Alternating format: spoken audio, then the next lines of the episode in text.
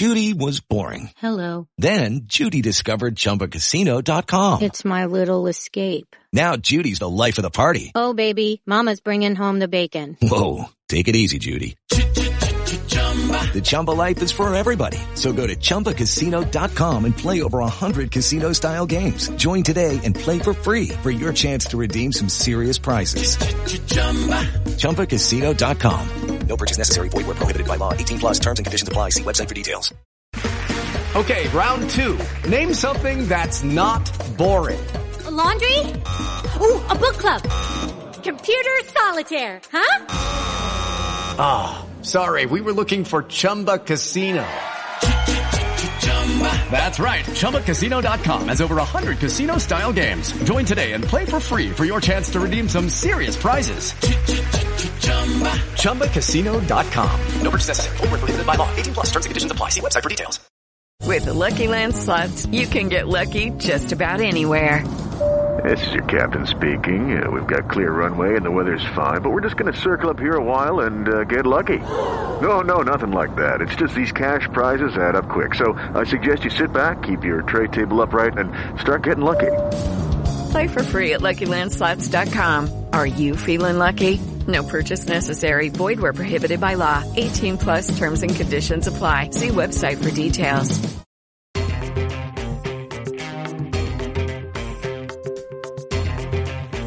You're listening to the Armchair Cricket Podcast.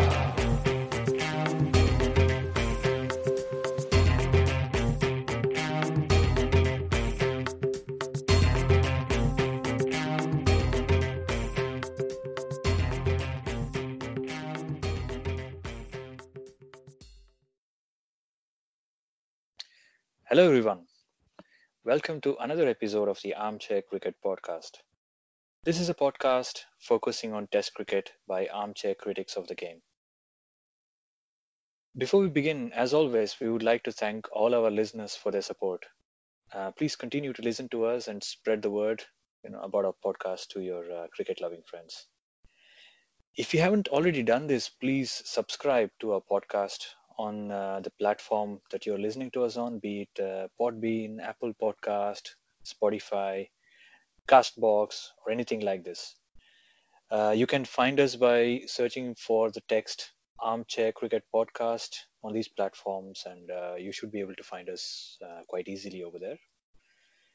Uh, and do not forget to leave us a rating, preferably a five-star rating, uh, and provide your feedback um, you know, on whichever platform you listen to us on. You can also reach out to us by email. Our email address is armchair dot cricket at gmail dot com. You can follow us on Twitter. Our Twitter handle is at ArmchairCricPod. You can find us, uh, you know, active on Twitter when there was, whenever there is a, a match ongoing. You can join us there for a banter. You can also find us on Facebook. Um, all the links uh, are mentioned in the description box below. So now, having said that, it is now time to welcome my co-host, Ajit. Hello, Ajit. How are you doing? Doing any better? Hi, Giri. Uh, well, uh, unfortunately, not too much. It looks like, uh, you know, it's one of those colds that's not uh, going away under a week or so. So uh-huh. I'm still recovering. Uh, so it's been sort of a slowish week. Yeah. I'm taking it easy and not doing too many things. How about you? Well, not bad myself. Uh, although, you know, I, I don't think there is any uh, cure for this. uh, just noticing that uh, R C B have lost on the trot for the fifth time now, so it's probably as well, good as done. But, but I think uh, life goes on, nevertheless. Indeed. Well, I mean, hope is always there, isn't it? Yeah. Mathematically, do you think they still have a chance? Well, let's come to that in a bit, anyway. All right. Yeah. Maybe mm-hmm. we can first pick up the trivia question. Isn't yeah. It? Right. All right. So um, the trivia question from last week was that uh, who is the only player to have played in an O D I World Cup final and later adjudicated it also as an umpire, right? So this was sort of a question that would, I was hoping, uh, provoke uh, thinking in our listeners and our friends.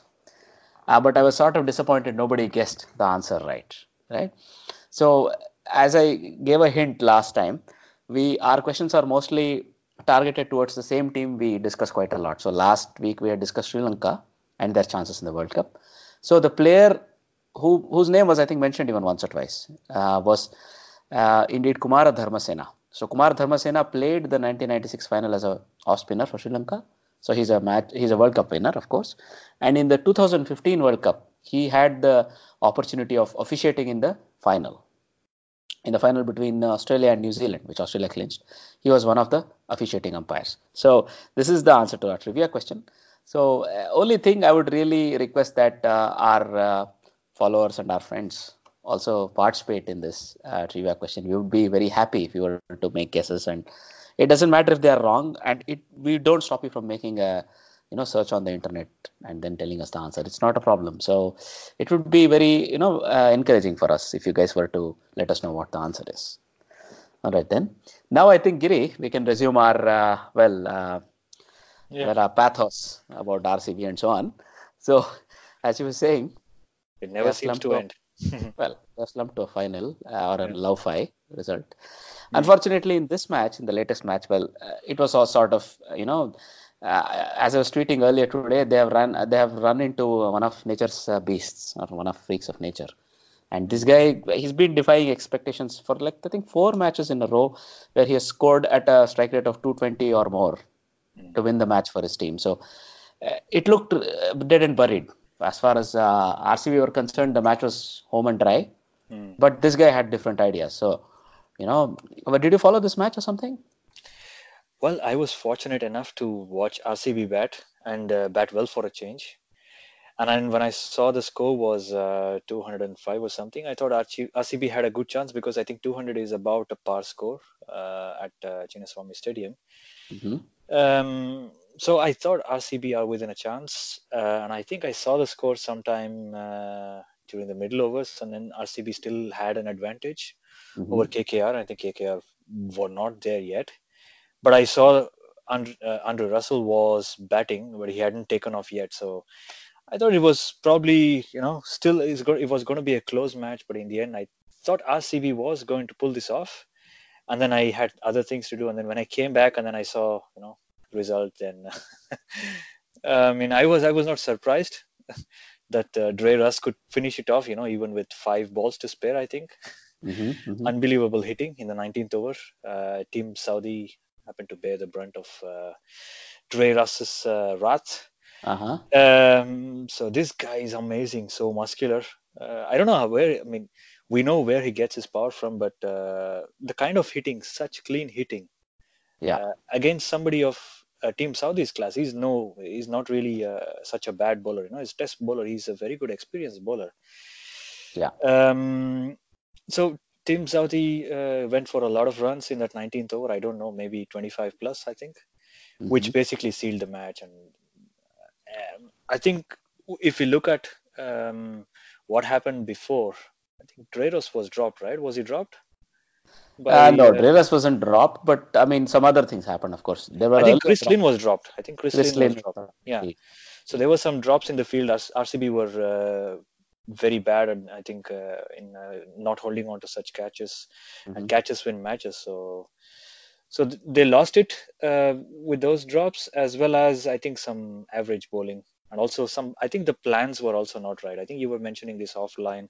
Uh, mm-hmm. Ajit, about not bowling Moeen Ali, for example, uh, and not bowling the spinners uh, Agreed. until the end. So, well, I mean, you're right. You know, you've covered uh, some of the points I wanted to mention, but just a couple of counterpoints to that. Well, first of all, the bad fielding. So I think Siraj is a particular culprit. I think he'll show up again and again in our discussion. But uh, let's go through that.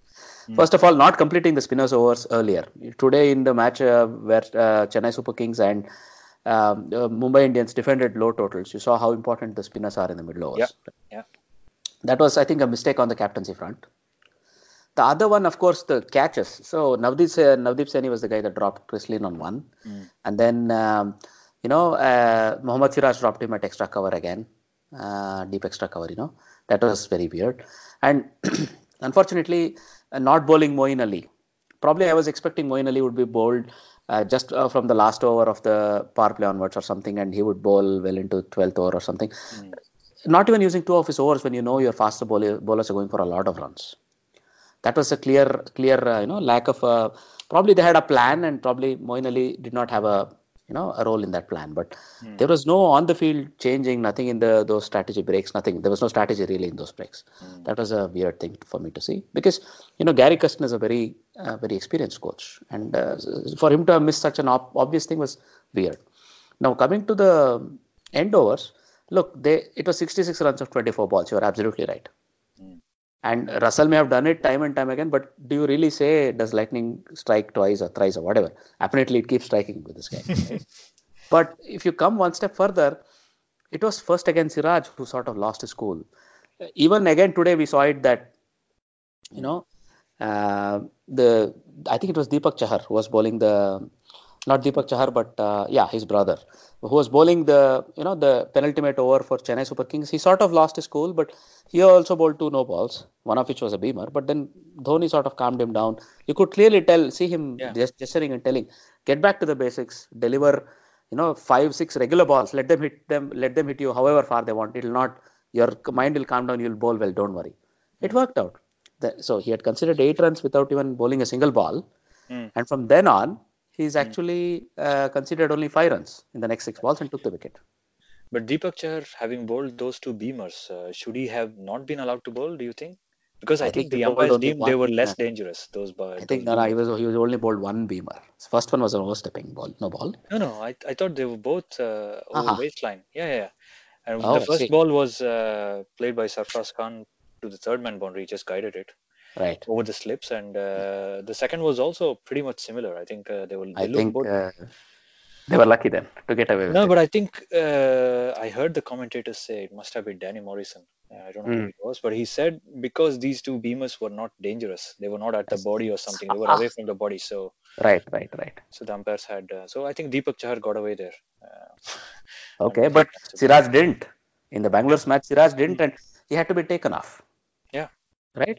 As a result, Stoinis came to bowl, and two sixes was considered off those two balls. That that, and basically that's exactly where Bangalore lost the plot, because mm. they gave the momentum to Russell, who was already in a good form, of course, mm. right? But he got these additional balls to play with, and then um, when Tim Southee came on to bowl, he had thirty to defend. You know, Tim Southee is actually a finishing bowler for New Zealand in shorter forms as well. Mm. Unfortunately, he went for twenty-nine runs. That was unexpected, because Russell, he kept trying these short ones, right? He, he kept trying to bowl a shorter, slower ball. And Russell was just sitting back in the crease and waiting. And with his power, all he had to do was swing it. And it used to go away, right? Yeah. I saw the highlights. It sort of left me with a numb feeling, because it looked like I was able to predict what was going on, but these international players couldn't understand. Be it the captaincy changes or Tim Southee failing to adapt. Anyway, it's, it's by the by, but I mean, let's just say Royal Challengers season is more or less over now. So yeah. what they have is a chance to rebuild from here. You know, it's like one of those test match series where when the test match series is lost, if you are any players who feel like, you know, a surplus to the team can be dropped, and you introduce new blood already knowing that the series is lost and you have nothing to lose. Already, I think, at least for the fans like me and you, we are already in that mindset. Maybe if the management concedes this, it's time to probably try a new captain, try newer players. They didn't try the bench strength at all. There are plenty of people who are waiting to bat and bowl and, you know, field. So maybe it's time to try the bench strength. I mean, go for broke, basically. They have nothing to lose, right? And they can still win the wooden spoon, right? They probably will. That's still win. Probably there in their plan. Well, I mean, as you were saying offline, they may have some tough competition from Delhi Capitals, or what did you call them? Delhi Capitulates. I think this is what Sanjay Manjrekar called them. Well, I mean, it's almost C two S, but we'll we'll forgive yeah. one of those. Okay, all right. Mm-hmm. So that was our quick, uh, you know, chat about uh, R C B. Now there are a couple of other interesting points still related to I P L that we wanted to discuss, right? Mm. So Ashwin was saying, well, this monkeying discussion is going on and on because, you know, uh, Buttler questioned, this is a wishy-washy rule. Why is it still there? And Ashwin said, if it's there, I'm going to use it. Why don't you remove it from the cricketing rules, right? But I don't know if you saw today's match with uh, when Chennai was uh, trying to set up a score. I think Rayudu, who was running with uh, Dhoni, Dhoni. Mm-hmm. sort of used this, uh, you know, made sure he took an advantage of a yard or so every time the bowler was about to deliver. Mm. You saw why this rule is in place, right? Yeah. yeah. precisely is to prevent this sort of a situation where the batsman sort of takes a whole yard even before the ball leaves the ba- uh, bowler's hand or whatever. Mm-hmm. So uh, I think it, there's still place for it. Only thing is the judicial usage of it, right? Mm. What we saw last week was that, you know, Ashwin's uh, usage was a bit harsh. But mm. nonetheless, when what we saw today happens, it, it behooves the bowler to probably use such uh, such a law and to his advantage and maybe warn the batsman once. That's the gentlemanly spirit of cricket. Mm-hmm. But then run him out, you know. So yeah. It was interesting. Maybe today either the support staff did not notice it or maybe they were a bit hesitant to, you know, not enforce it simply because it would be called to action or it would be called to be too too much. What do you think about it? Um, I think Ashwin also mentioned this. I think the T twenty game or the limited overs game, the white ball cricket, is stacked against the bowler to start with.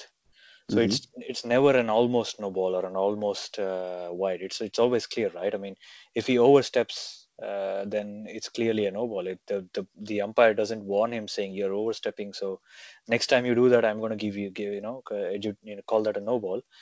Um, so it's nothing like that. So the batsman um, uh, he can stand outside it cre- outside his crease when he's taking stance uh, against a bowler. He can st- stand right next to the stumps or you know covering the stumps. So the batsman has a lot of options, to be honest.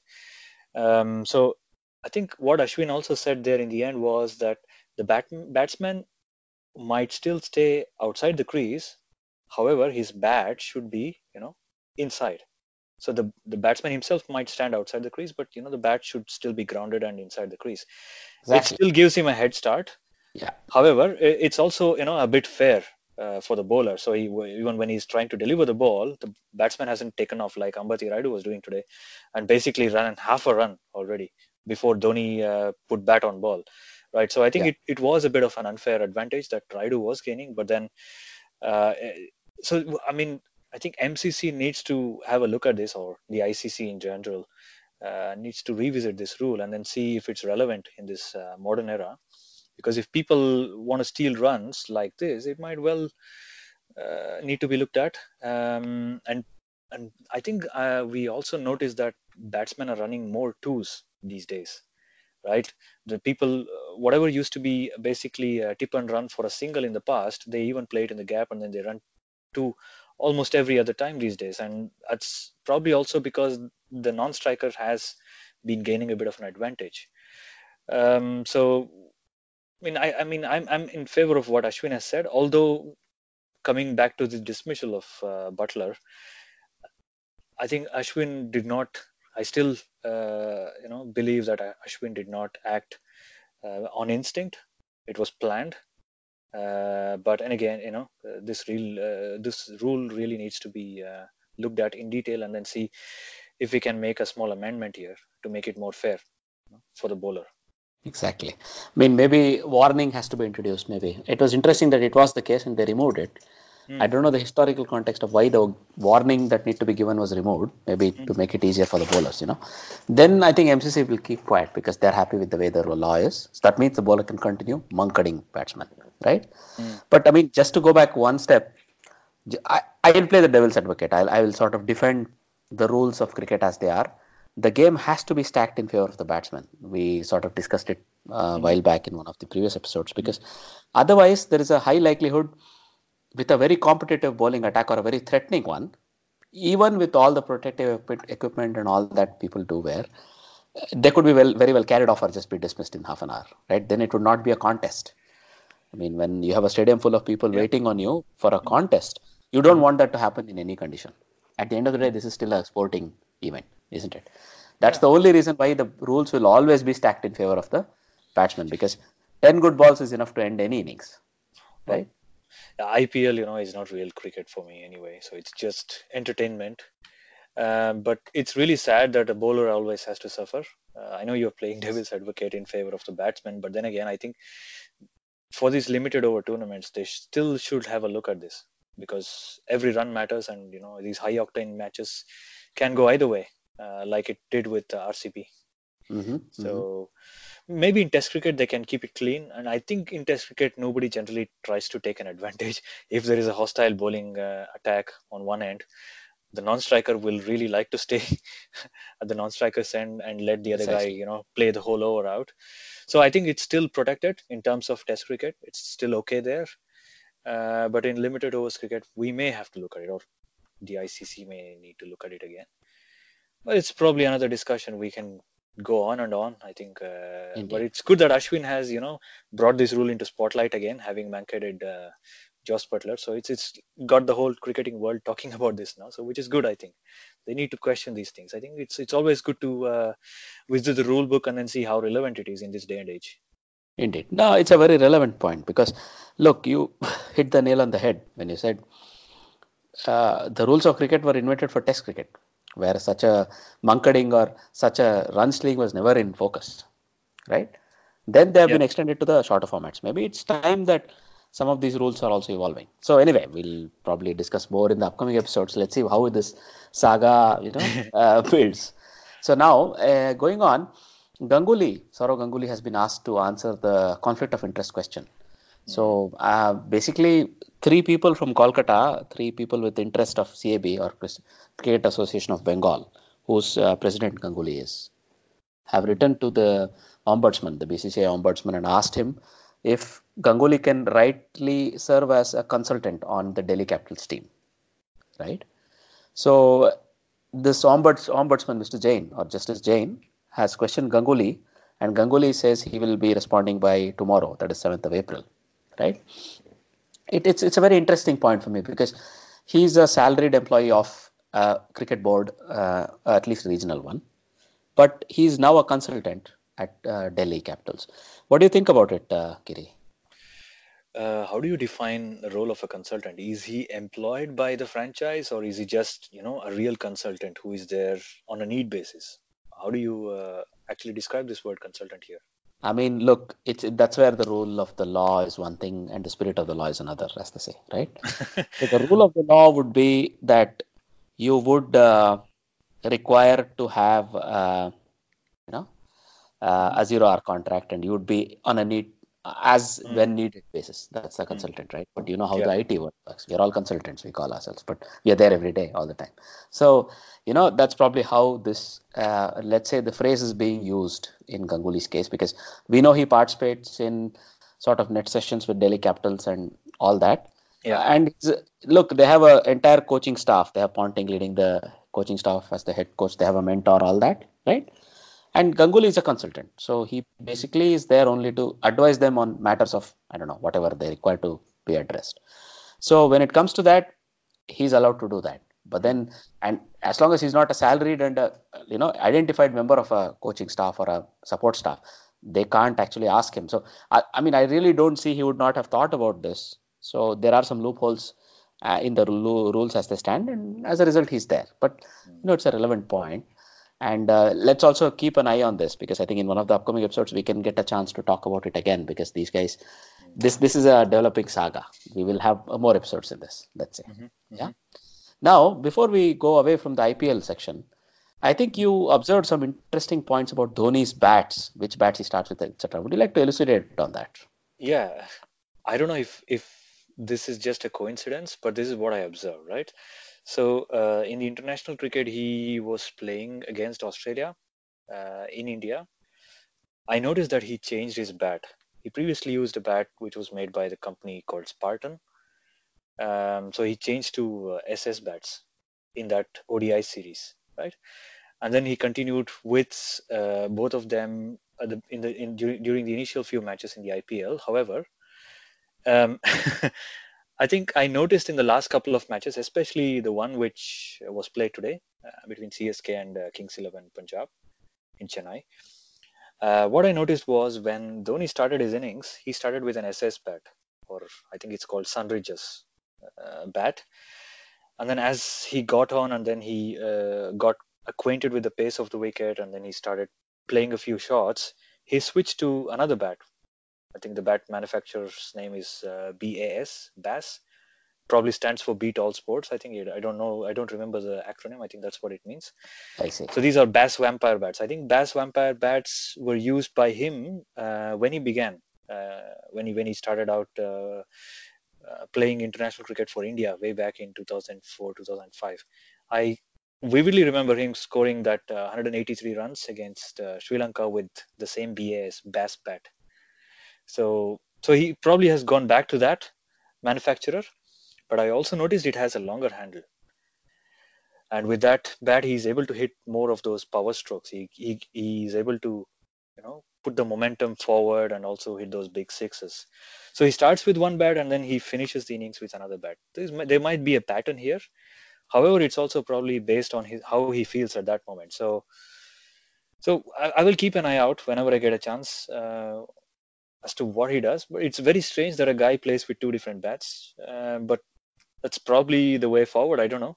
Start with one and then uh, finish with another, right? I, in the old days, I think people really had the same bat all through the year, but these guys have so many bats these days. So, well, I mean, you're right. So I think it is not, uh, you know, it's not something you just maybe missed, but I think it's a very astute observation, Giri, because yes, why not? So you have a short-handled bat where the there is more meat in the you know, bottom of the bat where you're beginning your innings and you're getting your drives going and you're able to settle down mm. and you assess the pitch. And then uh, towards the end of the innings, you call the long-handled short bats where, uh, you know, uh, the meat is uh, concentrated all over and you can use it as a club.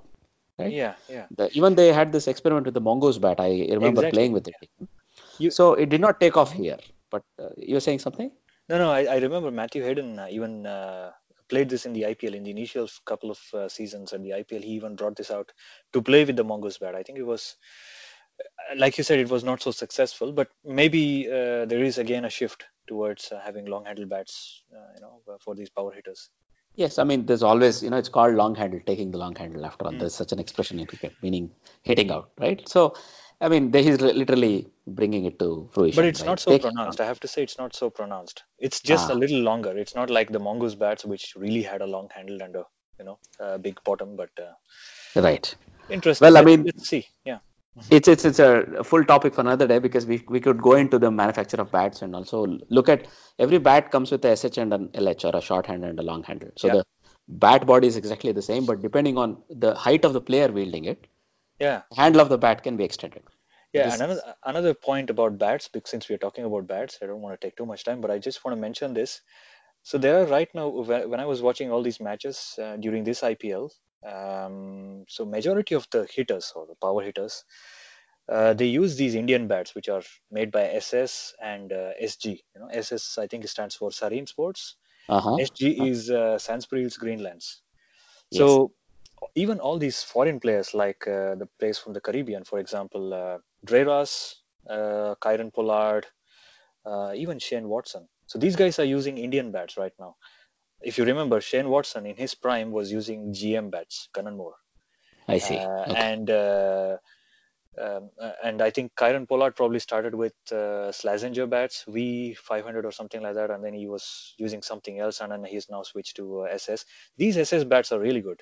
All these Indian guys have all started switching to these S S bats, uh, those with, with no sponsors, of course. Uh, you know, for example, Virat Kohli uses an M R F bat, so does uh, Shikhar Dhawan, Rohit Sharma uses Seat bats. You know, can go on and on. But so majority of these players, uh, you can see at least I think sixty to seventy percent of them use these S S or S G bats, uh, and I think there is probably a reason behind this. I think these bats are more suitable to uh, Indian conditions as well as for power hitting. So I, I, I will keep an eye out. Um, and there is another bat manufacturer called S F. Um, I think that's probably Stanford. These are called Stanford bats. Uh, I've seen guys like uh, Owen Morgan use this. This is also an Indian bat, I think, uh, if I'm not wrong. These bats are mas- mostly made in the either the Punjab region or uh, in mm. the Kashmir re- region, I know, in the uh, uh, northern part of India or on right. the other side of the border. Right, uh, you know, right. Sialkot, for example. Mm. So these Sialkot bats, you have bats like C A. You, have you seen those bats used by Pakistani batsmen? So these are all from Sialkot. And I noticed yes, in yes. the last uh, O D I series between uh, uh, West Indies and England, uh, Owen Morgan scored a century, remember, along with Jos Buttler, those big centuries where they made around four hundred plus runs. Uh, uh-huh. plus runs. Uh-huh. Owen Morgan, until then, was using the S F bat. And in that match, I noticed he switched to C A. So, so I see. These guys are choosing their bats, you know, uh, quite, uh, how do you say, I mean, quite frequently, and uh, they, they make changes. So I don't know how this works. Uh, I think in the in the in the in the past, people would probably stick with the same kind of bat, like I said, for a long duration, whatever they were used to. And these guys are, you know, chopping and changing. So it's a different way of, uh, you know, um, approaching the game. I think it's changing so much these days. So I will keep an eye out for this as and when I can. And then maybe I will collect all these, and then, you know, we can probably do a feature episode on this. It's, it's Indeed. Very, I mean, very fascinated mm-hmm. by these bats that are on the market. And another point, David Warner, before mm-hmm. his ban, was using grainy calls. And now he's come back to uh, I P L, and he's now using a Spartan bat, which is also used by, of course, you know, Universe Boss. I see, I see. Well, I mean, maybe Spartan is the way to redemption. Indeed. All right. Uh, so... Coming back to, I mean, really, man, I'm very impressed with, you know, you have this encyclopedic knowledge of bats used by players and so on and so on. It's one of those, to me, a minor detail that I usually miss because I'm more uh, too involved in what's going on and other things. So, uh, fantastic that you notice these things and you have sort of noted them mentally. So, definitely it warrants a different, you know, a section one of these days yeah. where we can talk a little bit more about bats, cricketing bats, how they are made, and you know, also we can, as you say, go into a bit more detail on what sort of player uses what sort of a bat. And uh, let's do this, man. Thanks a lot for bringing it up, and we can store it for a future episode. Yeah? No worries. Cool. All right. Now, um, having finished all that, because there is no other live cricket, uh, live international cricket, let me put it like this, yeah. currently going on, I think we can switch over to the West Indian team. And uh, so this is West Indian team, I mean, is the World Cup twenty nineteen preview, where we look at one team every episode, and we are trying to see uh, their, you know, history of their cricket, maybe a few other things, right? So uh, let's quickly take a look at the West Indian team now. So in this episode, we will be reviewing the West Indian team and their, you know, fortunes. So uh, with that, I would like to just go quickly into the West Indian uh, World Cup history, right? Mm-hmm. They have uh, they have a very rich history. As we know, they are the first champions of uh, you know, one-day cricket, one-day World Cups. They won the tournament twice in the seventy-five and seventy-nine final. And, uh, you know, they lost very narrowly to India. So, if you look at their overall results, they, they have played seventy-four matches. They have won forty-two matches and lost thirty. And there were two matches with no results. And as we know, their best result is uh, seventy-five and seventy-nine, where they won the World Cup. If you look at the leading batters, right, of uh, West Indies in the World Cups. So there are no surprises there. The top two are um, Brian Charles, Lara and Richards, right? Mm. So uh, in thirty-four matches, Lara at an average of forty-two scored twelve twenty-five runs with mm-hmm. two hundreds. And Richards in twenty-three matches scored one thousand thirteen runs with uh, an average of sixty-three. That's an amazing average. Oh, amazing. In the top five, you have uh, Lara, Richards, Chandrapal, Chris Gayle and Haynes. So Chris Gayle, who's still the only player in the top five. And if you extend this to the top ten, well, Marlon Samuels steps in at number ten, right? So these are the best batters for West Indies in the World Cups. And when you look at the bowlers, you have Walsh, who was the best bowler.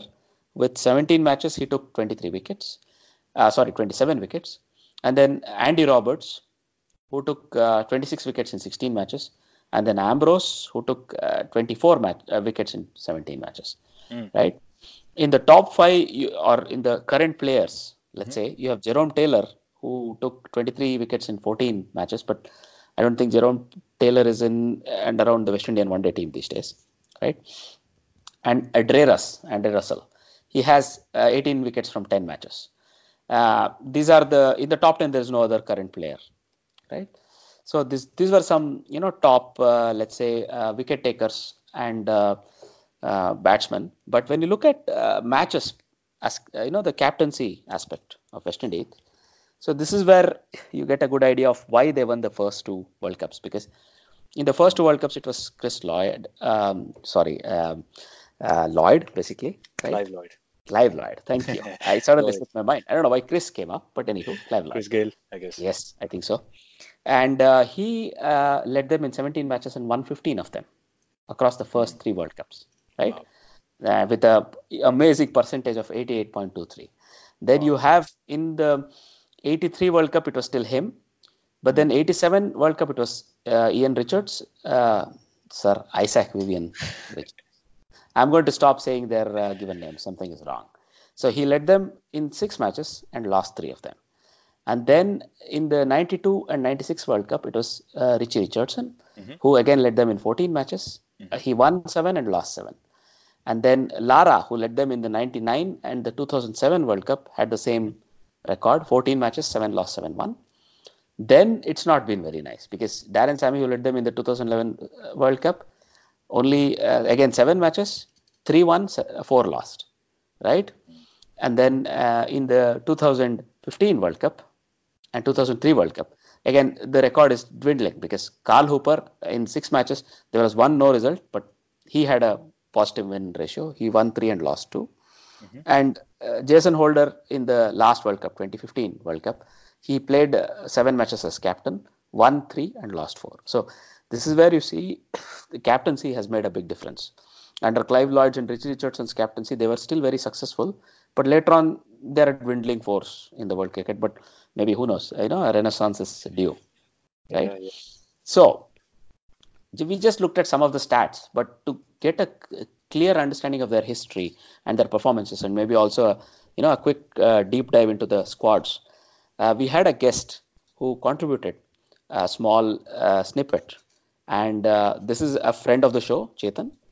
And uh, he he is actually a tennis coach by profession, but he's very enthusiastic about cricket all these years that I've known him. And uh, he has sent us a small snippet that we would like to, you know, uh, we would like to let him introduce West Indian team and their chances.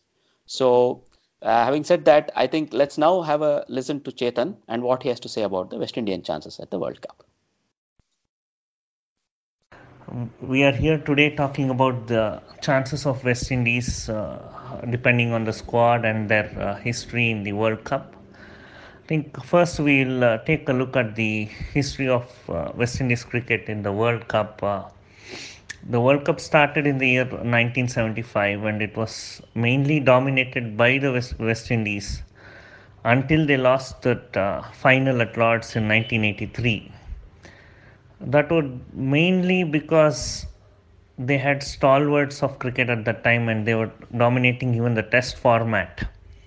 The number of match winners in the West Indies side, uh, led by uh, Vivian Richards, was amazing, and uh, the whole of the cricketing world were fearful of their eleven and the bench strength.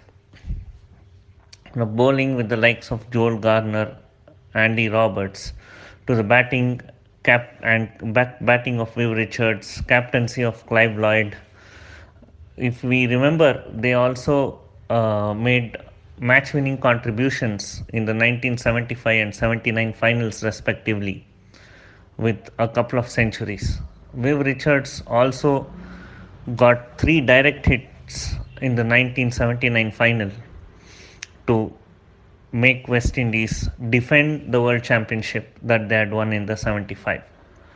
They were very unlucky to miss out on the nineteen eighty-three World Cup victory, as the catch of Viv Richards taken by Kapil Dev was said to be the turning point of the match, while India were defending a very low total.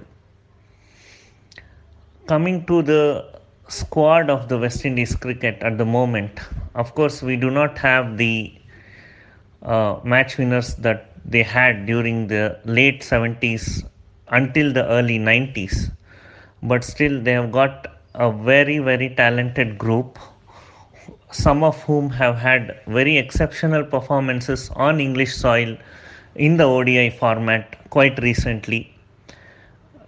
Chris Gayle has always performed reasonably well in the T twenty World Cup as well as the O D I bilateral series or I C C events in England.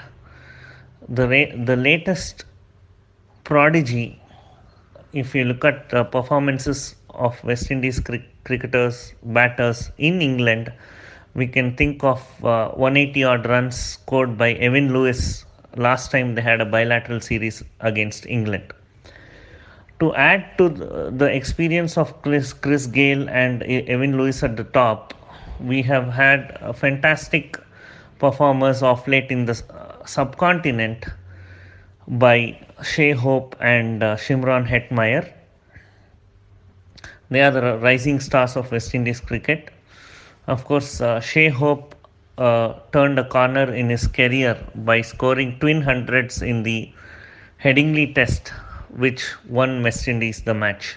That, I think, would prove to be the turning point of his cricketing career, no matter what format he plays. Also led by a calm, cool captain, Jason Holder, who is a fantastic all-rounder, who had had a fantastic series against England in the test matches back in the Caribbean with a double hundred. And all-rounders like Ashley Nurse, Roston Chase and Rovman Powell, they can really pack a punch at the end of the innings if they have a very good platform set by the top and middle order. They definitely have a great chance of upsetting a few big teams and trying to qualify for the knockout stage, because the format this time consists of nine league matches for all the teams, which means five or six victories pretty much guarantees you a semi-final spot. So the onus for the West Indies, if they have to qualify for the knockout stage, would be on their fast bowling capacity, how they can get wickets up front and during the death overs. Because of late in England, we have seen that scores of three sixty and three seventy are quite common. In fact, some of them even coming close to or touching four hundred quite regularly. And the top batting nations of the world, like India, New Zealand and England, have all, the openers have always done well in those conditions, especially in day-night games where the matches start around one, one or two p.m. So, if we look at the recent past, the England O D I series in the Caribbean, uh, West Indies have batters have always put up huge scores or challenged while chasing huge targets. But it's the bowlers who have actually let them down. In fact, the series uh, was tied at two apiece, which is quite good considering that England is now one of the top O D I playing nations after Owen Morgan took over, and with the emergence of uh, Jason Roy, J- Jos Buttler and J- Bairstow, Johnny Bairstow, as well as the all-round ability of Stokes.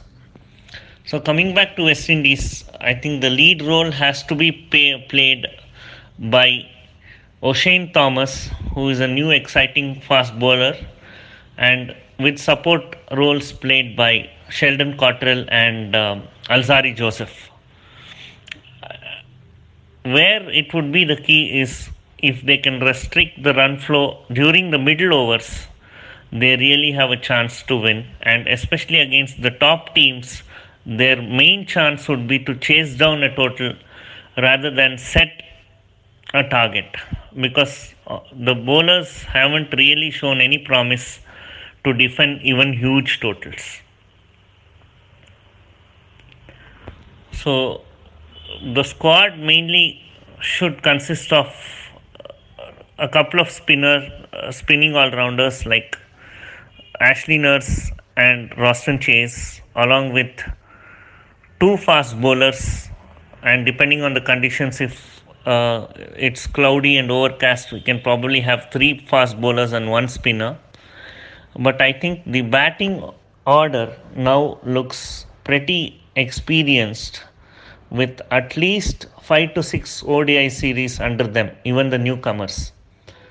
I think where it would be important is if they can if they can really give them a solid start by having, say, a score of two forty to two fifty for two or three wickets down maximum at the end of the forty overs. They have a real chance of getting one hundred to anywhere between one hundred to one hundred twenty runs in the final ten overs. That, while chasing, will be the best chance for West Indies to create an upset or to qualify for the semi-finals. That would be my feeling towards the chances of West Indies cricket, looking at their history and the squad for the England twenty nineteen World Cup. Thank you. So, uh, we would like to say thanks to Chetan for a very insightful and uh, uh, well-analyzed no, snippet. So, this is a very good example of how our listeners can get involved with us. And uh, we can have a discussion about, uh, you know, what we are doing in the upcoming weeks. And you guys, if you want to contribute, you're more than welcome to send us a snippet or get into a discussion with us about it. So, uh, now we have a historical perspective of where West Indies have come from and what their squad could look like. To see the squad take a final shape, I think uh, we can take a look at the players that are in and around the pool and so on. So, Giri, would you like to introduce us to the squad that we think will play for West Indies? Yes. Um, so basically, we had um, the, the last O D I series that uh, West Indies played uh, in was against England, and that was at home. I think this concluded just a month ago. Um, so we have taken the team that played in this tournament as uh, one of the starting points uh, to build our, you know, list of probables, basically. So I will go through the list uh, one by one, and then we can talk about it in detail. Uh, Towards the end, we can also have a chat about uh, who is in why and uh, stuff like that. Okay, um, so let's start then. So for the opening slot, we have uh, the Universe boss, Christopher Henry Gale. We also have Evan Lewis, the left-hand batsman, opening batsman. Um, and as a backup, we could possibly have, uh, you know, as, as an opening batsman backup, we could possibly have Shea Hope. So that's uh, player number three. Um, and then in the middle order, bolstering the middle order, we could have Darren Bravo, so the younger Bravo. Um, and then, of course, the charismatic uh, Shimron Hetmeyer. Uh, and then we um, we uh, basically run into the all-rounders. So we start with Andre Russell, who bats uh, very well. We've, uh, you know, uh, re- read about his uh, latest... Uh, Uh, adventures. Um, he also bowls very fast, uh, right arm fast. Uh, and then we have the captain himself, Jason Holder, bat and bowl both. So he's an all-rounder. Um, so another all-rounder we have is Carlos Brathwaite, uh, who does the same bat and uh, a little bit of uh, right arm medium fast. Um, if Carlos Brathwaite does not uh, make it to this squad for any reason, Uh, we think Kieron Pollard could be a good replacement for him. So Kieron Pollard is also uh, an all-rounder who bats and uh, you know bowls medium pace, medium fast maybe. It's not so uh, fast. Um, and then we have Ashley Nurse, who is the other all-rounder we have, a spinning all-rounder, uh, off-break off-break bowler, uh, right-hand batsman. We then have uh, Jomal Warrican, who is actually a left-arm orthodox bowler, and he is no mug with the bat. Um, however, if he does not make it um, to this squad, we think, you know, given that we are seeing some administrative changes going on in the West Indies Cricket Board, Sunil Narayan could make a comeback in his place. Uh, and Sunil Narayan is quite good with the, with the bat, left-arm, uh, left-hand batsman, and we all know about his bowling skills. Um, so. If he make, makes a comeback, I think that would be really good for West Indies cricket.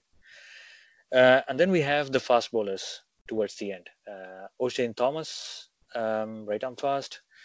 We have Sheldon Cottrell, who does left arm uh, fast medium bowling.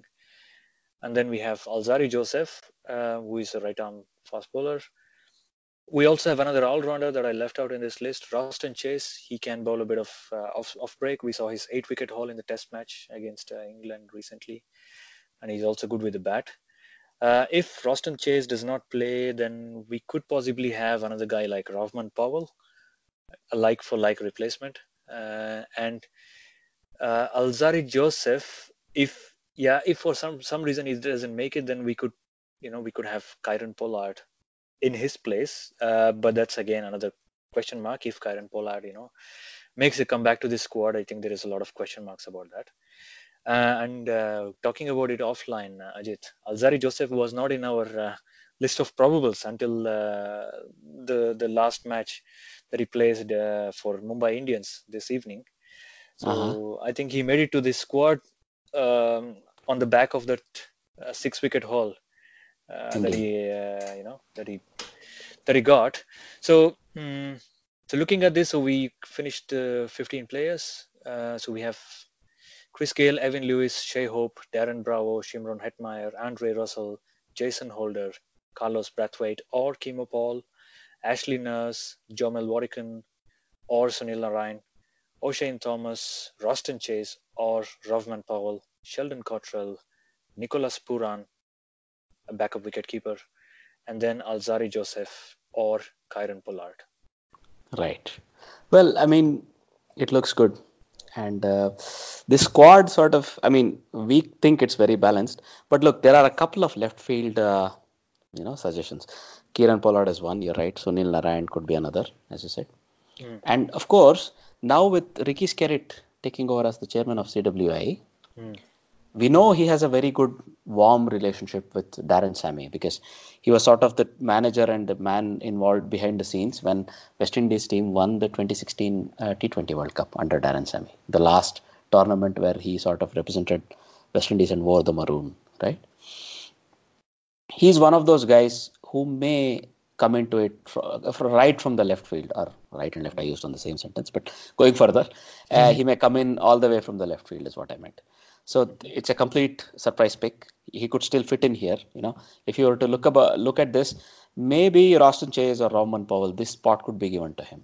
You know, this is still an opening here, right? This this Darren Sammy is, is, is a very interesting character. You see that he has a true leadership quality. You know, uh, his his middle names are Julius and Garvey.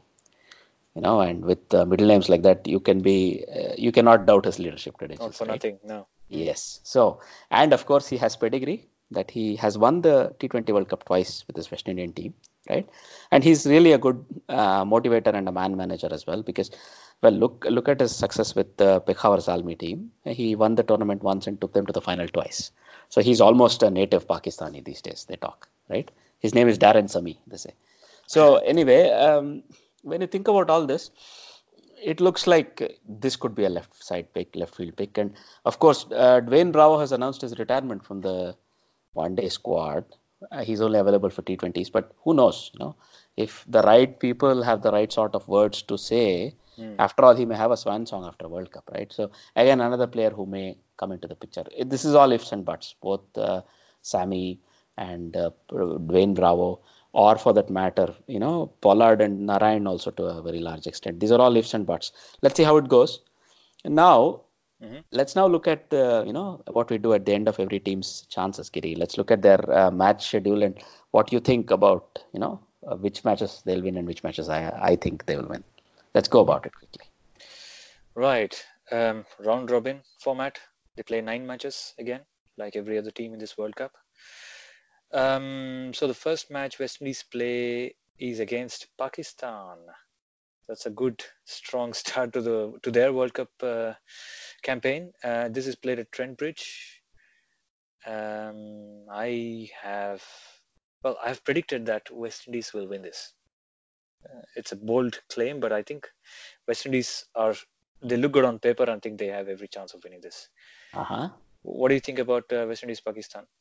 Well, I'll give it to West Indies as well. Is it? Okay.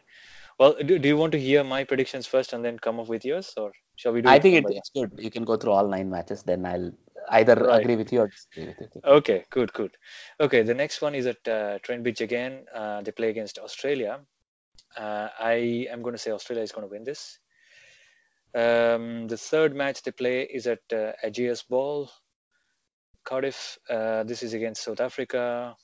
I think South Africa are too strong for West Indies. Uh, they will probably pull this off. Uh, the next match is, is at the same stadium, uh, Aegeus Bowl uh, against England. Uh, this is a bit tricky for me because the last O D I series between England and West Indies was tied at two-two with one non-finish um, in a in a five-match series. Uh, it's a bit close to call, I think, but then because England are playing in home conditions, I'm going to say England is going to win this. Uh, the next match is between West Indies and Bangladesh. Well, um, we I already made a prediction uh, when we were covering Bangladesh last time around, and I said West Indies is going to win this, so I will stick with that. Uh, and then they move on to Old Trafford to play against New Zealand. Um, well, I think New Zealand are a bit too strong at this moment. uh, mm-hmm. unless West Indies, you know, strike good form in the beginning of the tournament, uh, they can, you know, be like a rampaging river. They will probably brush everything aside. Uh, so if, uh, but I think at this moment, I'll still say New Zealand is going to win uh, against them. And the next match is at the same location, Old Trafford. They play against India. I'm going to say India is going to win this because they're the top two side, but you never know. Mm-hmm. Still mm-hmm. say India. Um, the one after that is against Sri Lanka. Uh, when we covered Sri Lanka, I said West Indies going to win this. So West Indies will still win this. Um, the mm-hmm. last match that they play is against Afghanistan at Headingley, Leeds. Right. Um, well, I predicted West Indies is going to win this. So I'm going to stick with that. So that makes it one, two, three, and four. Four victories for West Indies out of nine matches. Right. Am I a bit harsh? Let's see what you're going to say. Well, I mean, I think you may have it spot on, but I'm I'm the optimistic one, right? I'm the one Absolutely. who's full of uh, amazing and uh, unreal optimism. So I'll go again with that. Look, um, they have an advantage here going into the last two to three of their matches, knowing because some of their last two to three matches are against, let's say, in air quotes, weaker sides. Mm. They have a chance of sort of estimating, you know, even if they were to win or lose against India, what sort of a maybe run rate they shore up and then go all out in the last two matches and win them. So it gives them sort of an advantage against Sri Lanka and Afghanistan. They are one of those people whose, uh, you know, luck of the draw is a bit favorable, right? And having said that, um, I'm going to go, uh, I'm going to, let's say, agree with you more or less down the order, except the match against South Africa. Mm-hmm. I'm going to say they may pip South Africa to the post. I have a feeling this West Indian team is slightly stronger than the South African team. So maybe our placing of West Indies, you know, as the sixth mm. team on the list might, or the sixth from top might be a bit harsh, but it, let it be. I would say uh, sixth or seventh even. So I would say it's good.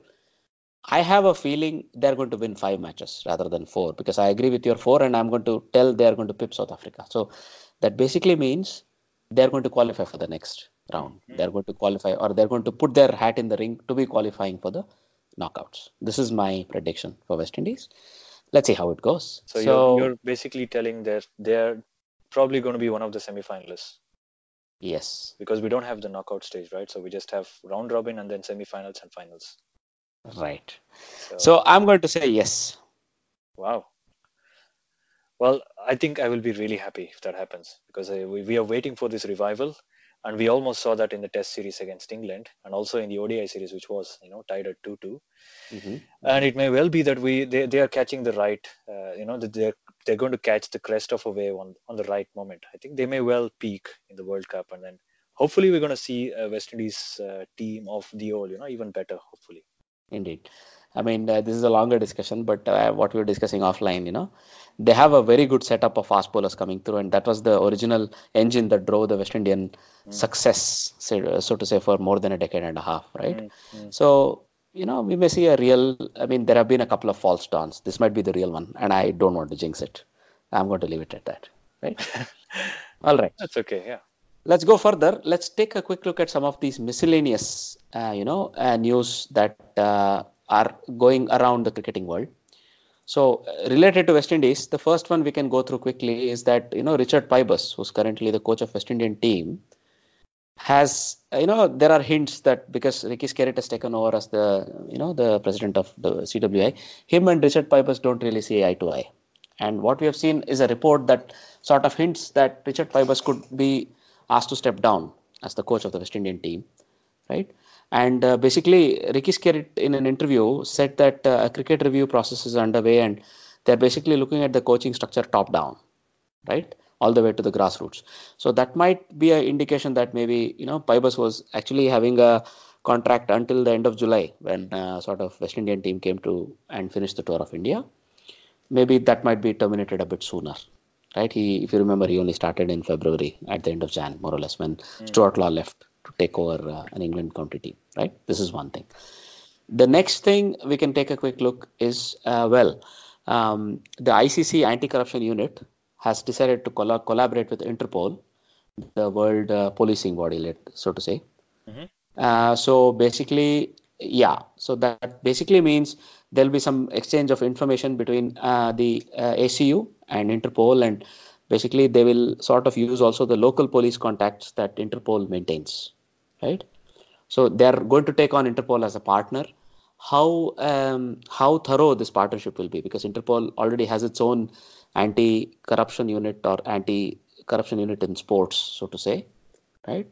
So one of uh, the assistant directors of Interpol's criminal networks in an interview said that they're going to start cooperating and have meetings, and they want a very collaborative approach. But maybe this will take a couple of years to take shape. But one way or the other, if that really happens, this is a huge, you know, this is a huge step yeah, for yeah. fighting cricketing corruption. So it's a very welcome, let's say, uh, step for me, right?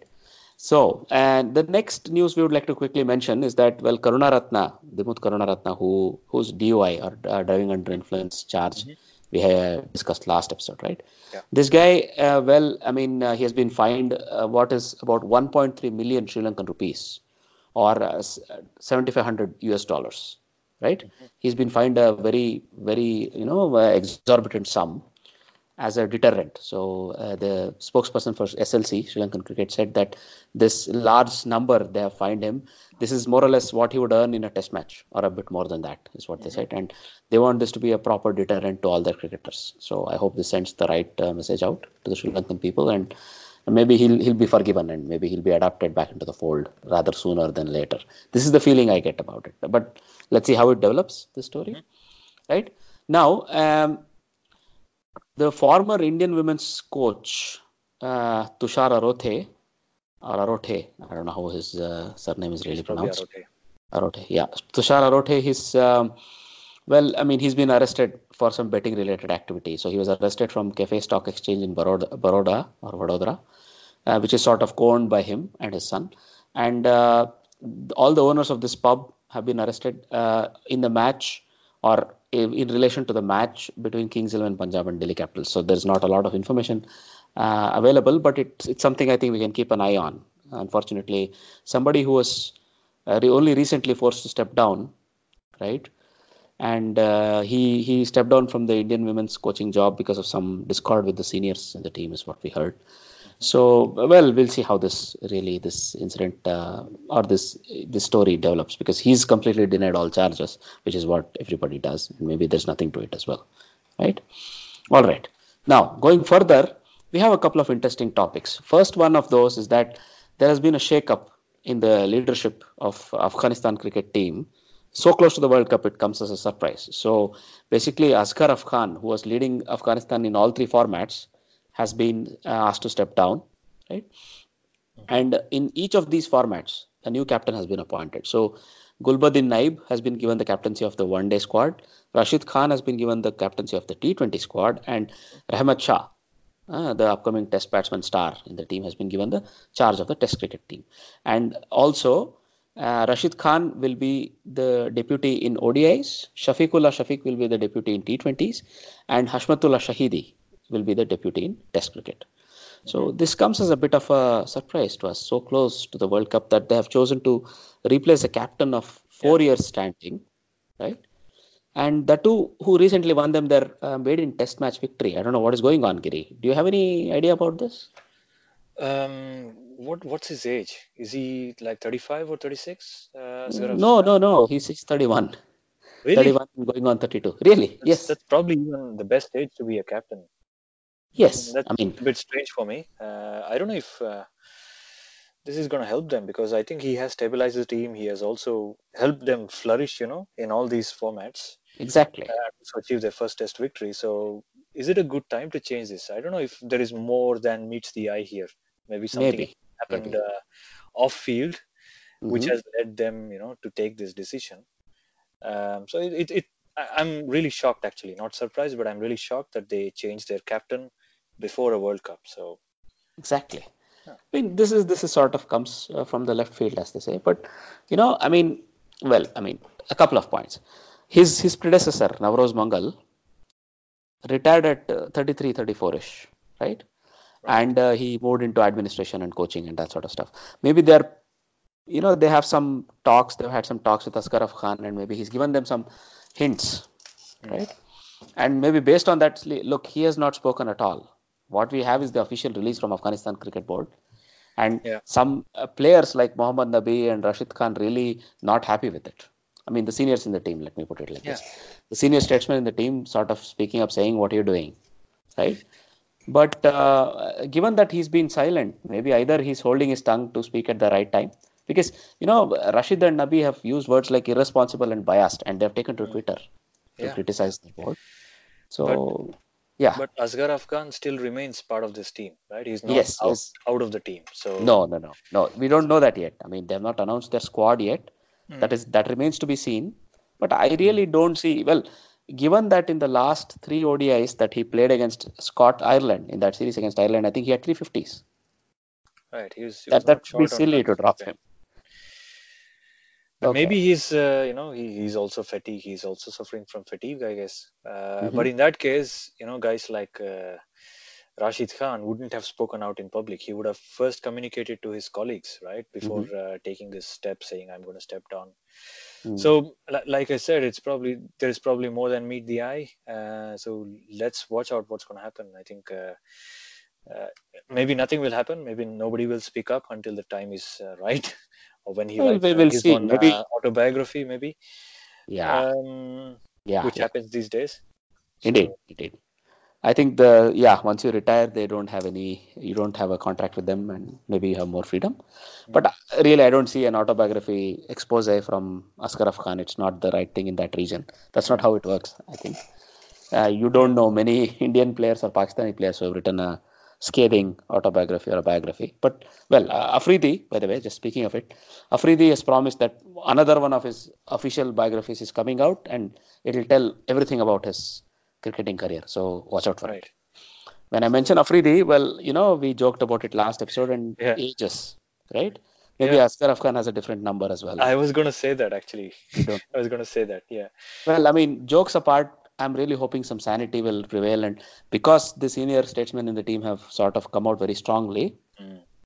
maybe he may be reinstated, or maybe this decision might be revisited before the team. At least for the O D Is. At least for the O D Is. Exactly. I, exactly. I mean, it would have made sense to give him a swan song and then let him, a, then ask him to step down, or maybe he steps down voluntarily. That would have seemed reasonable. That would have seemed like this is a change of the World Cup cycle. It's the right time to appoint a new captain. All that would have come through sort of logically.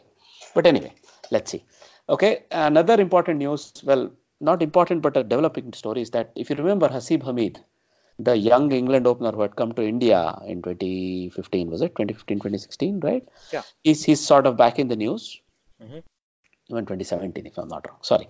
He's back in the news, and uh, he scored a two eighteen run innings in the opening first-class fixture of the season uh, for his team, Lancashire, and Uh, against a University eleven, but that doesn't matter for us, right? So, given that there is a bit of uh, space in the England uh, Ashes squad for an opener, what do you say about it? Okay, um, so Hasib Hamid, uh, you know, this guy made his debut uh, against India when he, at the age of nineteen, right? So, and he's more of the Jeffrey Boycott mold. Uh, not a good comparison, but I think He, uh-huh. he's, he's an old-fashioned guy, you know. Yeah, you he wouldn't compare he's, Jeffrey Boycott to anybody, but uh, why not? Go in on. terms of blocking, you know. Let's God let's you. be honest. It's, God, I'm teasing. We, he's God. one of the best blockers ever, uh, Jeffrey right. Boycott. Of course. Um, so, uh, and looking at uh, the English uh, Test team right now and the struggles they had, especially the opening batsmen uh, in West Indies, uh, there was this guy called Keaton Jennings, or there still is, uh-huh. uh, but... Uh, I don't see him making a comeback uh, for the Ashes, upcoming Ashes in the summer, English summer.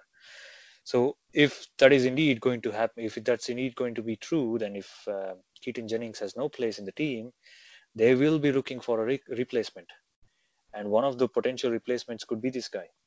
And by the time the Ashes begin, if he can crank up some runs and, you know, put up some uh, consistent performance on the county circuit uh, for Lancashire, Um, he might well be back in the reckoning. I don't know if he was ever out of the reckoning, but I think he will probably be there. Uh, he's just twenty-two now, so it was three years ago that he made his debut. Mm-hmm. So at the age of twenty-two, he's got a long career ahead of him. If he makes his comeback to the team, it will be good for him, as well as, you know, another change for the uh, Test squad. But um, yeah, we will see how it goes when they play against Australia in the Ashes, though. So mm-hmm. Mm-hmm. good luck to him. Indeed. Indeed. I think it's nice to see such a nice talent coming to fruition. We really uh, hope that, you know, he can come back to the squad and nail down that opener spot, right? Mm-hmm. Uh, Rory Burns, the other opener, is also sort of new in the team. So I think they can build careers around that. So yeah. we really hope so. You know, there was one Alistair Cook who did the same. He started. Young. Well, a certain Alistair Cook who took away twelve thousand runs. Well, that's another story. Yeah, that's another story, of course. Yeah, but they always All start young, right? So you have to start somewhere. Of course. Indeed, he started well too, Alistair Cook. He mm-hmm. scored a debut century. You're right. All right then. Uh, those are all the topics we wanted to discuss for today. Now, uh, now the trivia question for today, as always, is somewhat related to one of the main teams we were discussing all through the episode. So, the question for this week is, who scored the first ever double hundred in a fifty-over World Cup match? Mm-hmm. Right? His name may have come up once or twice also in this episode. If you have been listening carefully, I think you know the answer. It's a very obvious answer. So I'm really hoping our fans and our listeners and our supporters all over, please do write into us. You can contact us using our Twitter handle at Armchair Cricket Pod or via our Facebook page, right?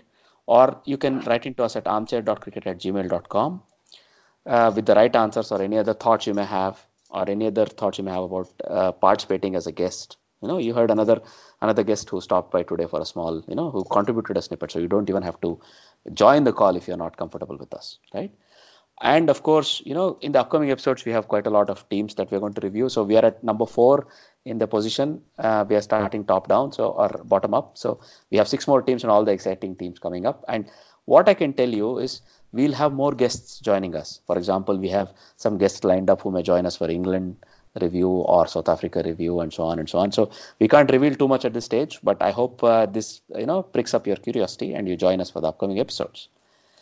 Having said all that, guys, that's all from me.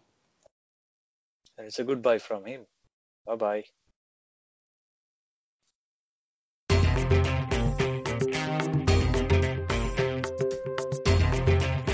You're listening to the Armchair Cricket Podcast.